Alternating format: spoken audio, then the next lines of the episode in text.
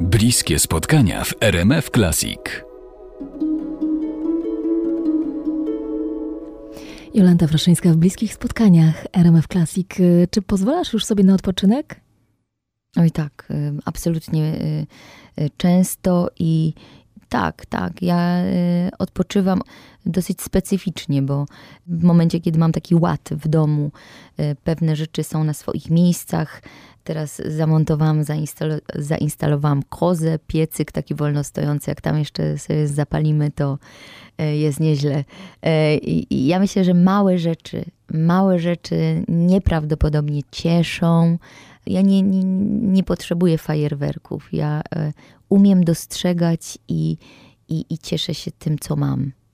Mam wrażenie, że Jolanta Fraszyńska nabiera ogromnego dystansu do samej siebie i do... Oj tak, to już od dawna. Do, do rzeczywistości. To już od dawna. Mhm.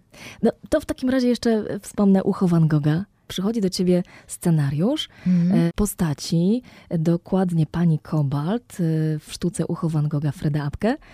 Mm, to postać to kobieta 40-letnia, która w dniu swoich urodzin postanawia zmienić swoje życie. Tak, i, i, i pod, pod przykrywką jakby takiego mm, buduje sobie całą rzeczywistość. Nie wiadomo też na ile ona jest y, normalna, na ile, na ile ona jest nienormalna, a na ile ona jest tak bardzo zdeterminowana, żeby coś zmienić.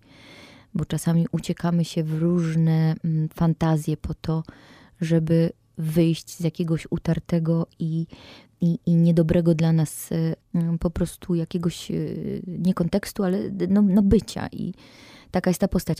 Nie gramy tego ucha. Ja bardzo cierpię.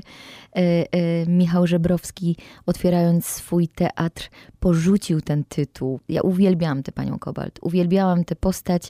To nie jest zgrany spektakl. Jeżeli Żebrowski mnie słucha, to apeluję, żeby to po prostu przywrócić. No co? No co, no co?